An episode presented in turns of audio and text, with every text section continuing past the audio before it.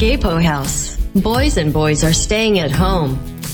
ゲーポハウスは、ゲイポッドキャスター17人のおうち時間の過ごし方をただただ収録したものです。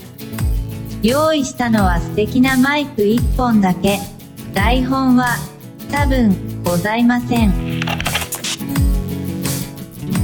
こんばんは。ゲイポハウス第13回目はゲイの旗部がお相手です。様々なゲイポッドキャストが番組の枠を超えてマイク1本、つまり一人収録でリレーしていく企画。前回担当したのは世界のネジを巻くラジオのねじまきさんでした。ねじまきさん、ゲイポハウスのバトンしっかり受け取りましたよ。僕は関東に住んでいて、ねじまきさんが関西ということなので、まだお会いできていないんですけれども、私がそちらにお邪魔する際は、ぜひ声をかけさせてください。ではですね、今日のトピックは私がお家にいる時の過ごし方の紹介ということで、お話をしていきたいなと思うんですけども、まあ私の場合なんですけども、まとまった休みとかがあると、ついついですね、なんというかこう心が何かしないといけないとか、何かしていないと何かをサボっているような気になっちゃうとか、それでそうこうしているうちに一日が終わっちゃうっていうことがあって、なんだか中途半端な一日を何もできないまま過ごしちゃったなということがあるんですね。なので僕は特別予定とかが入らない限り、お誘いとかがない限り、お休みの時なんかは特別予定とか、あとはタスク自体を自分に課さないっていう風にしています。その代わりに自分のことをですね、とってもこう可愛がってあげる。優しくしてあげる。という風にしています。で、どんなことをしているかっていうところなんですけども、言ってしまえばこう、ただ一日を丁寧に過ごすっていうところなんですね。と言ってもですよ、ずっと起きてる間、丁寧に、丁寧に、丁寧に、だと、それに心がとらわれて逆に疲れてしまうので、要所要所自分が丁寧にしたいなっていうところを丁寧にするっていうふうに過ごしていますまずですねやることって言ったら朝起きてでカーテンを開けて窓も一緒に開けちゃいます。網戸も一緒に開けちゃいます。そして掛け布団をですね畳むんです。ベッドなのに。ちょっと変なんですけど僕はベッドの掛け布団とか毛布とかブランケットとかも畳んでですねベッドの足を置く側に置いておくっていうのが落ち着くんですね。なのでそういう風にするようにしてます。でも起きてすぐっていうよりかは朝日とかで目が覚めてきたなとか朝日だけじゃないな太陽の光ですね太陽の光とかで目が覚めてきたなーってぼーっとする時間があってから体をベッドから起こしてそういう作業をするっていう風にしてます次にやることはコーヒーを作ることだと思います。全自動のコーヒーメーカーに、えー、豆とフィルターとお水ですね。を入れてスイッチを押すだけでできるっていうやつです。で水は浄水器から出した水を準備しておくこともたまにあるんですけど、結構手間なので水道水を入れてしまってます。コーヒーメーカーにはあんまり良くないって聞いたんですけど、そのミネラルがどうとか、なんか石みたいになっちゃうみたいなので、ただちょっとね、そういう風にやっちゃってます。で、そのコーヒーができたら、コーヒーを持ってベランダに出たりとかしてますね。外を眺めて。YouTube 見たりとか、本を読んだりとか、ゲームをしたりとか、何もせずぼーっとしたり、そういう時もあります。天気がいい日とかは20分とか30分とかかな、ベランダに出て太陽の光浴びるんですけど、その時に植物に水をあげたりもしますね。雨でも曇りでもどっちにしろ必ずベランダには出るようにしていますでもやっぱり気持ちが結構前向きな感じになるんで晴れていると嬉しいなって思いますまあでも雨の日には雨の日しかない癒し効果ってあると思っていて、まあ、雨の音とかあえて窓を開けてね聞いたりとか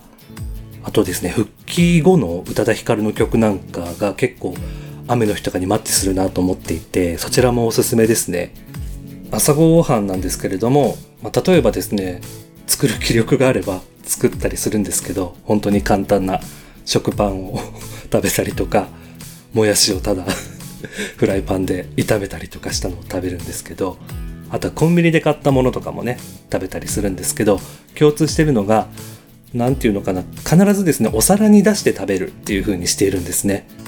あとペットボトルの飲料とかでもあえてですねグラスにロックアイスを入れて注いでみたりしています。まあうちの製氷機がですね壊れてしまってるっていうのもあるんですけどそういうですねなんかちょっと特別な風にしてます。ここ丁寧ポイントですね。そして食べた後は可能な限りそのままお皿洗いをするようにしてます。もちろん気力とか気分が乗りにくいなっていう時とかは後でまとめてやっちゃおうっていうことで見ないふりしてます。ただ水でさっと流したりすることはやってますね。丁寧って言葉にとらわれずに無理をせずにその中でもどこを抜いていくのかでどこをキープしていくのかっていうことを大切にする。もっと言うとどこで自分が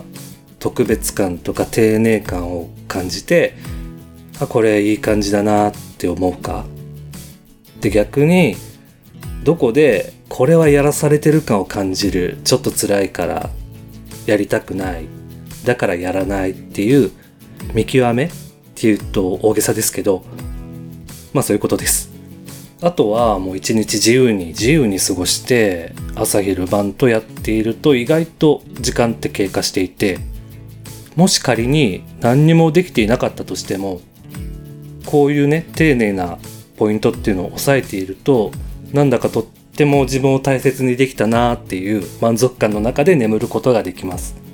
ああ今日も自分にとっても優しくしてあげられたなーって感じです。時にはなんだかこう心がねざわついて眠れない日なんていうのもあると思うんですけどそんな時は明日ですね朝早起きしなくてもいいのなら焦って眠ることもないかと開き直ってしまいます。あったかい牛乳を飲んでみるのもよし軽く一杯やるのもよしポッドキャストをですね、えー、聞いたりするのもよし YouTube を見るもよし、なんかブルーライトがね、睡眠を妨げるんだぞとか言われちゃいますけど、そんなことよりも心が落ち着く方が大事じゃんということで、YouTube とか見ちゃってますね。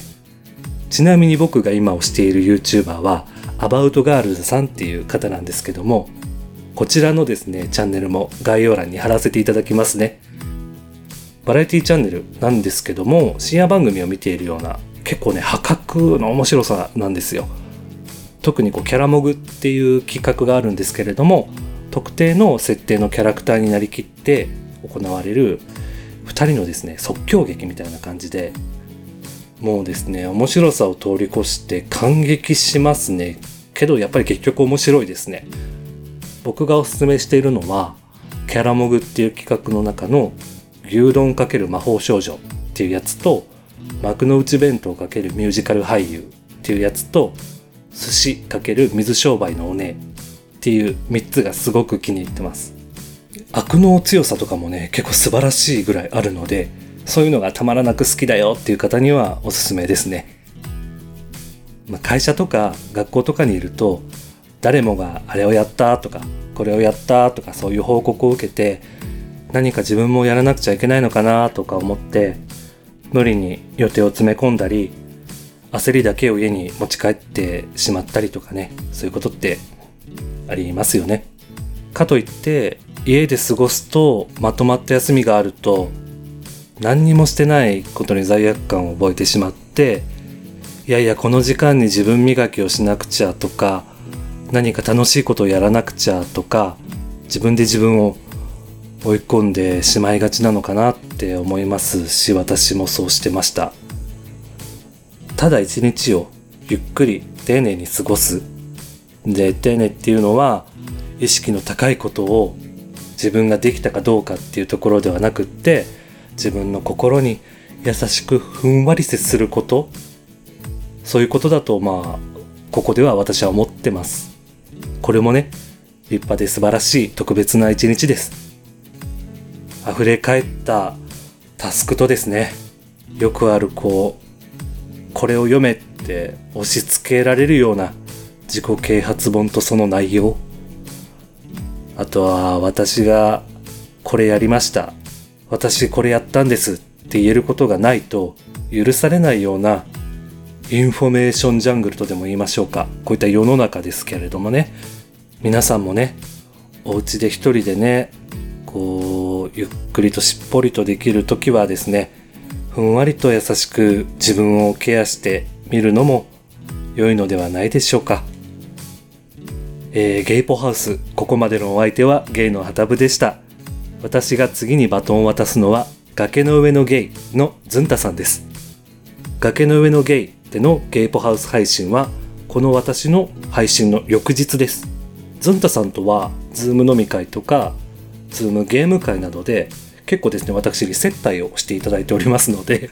でもね、自宅でどういったことをして過ごされてるのかっていうのは、きちんとお話ししたことが多分なかったと思うので、結構気になるところですね。ズンタさん、このバトン、あなたに確かに託しましたよ。それでは皆さん、ズンタさん、次もよろしくお願いします。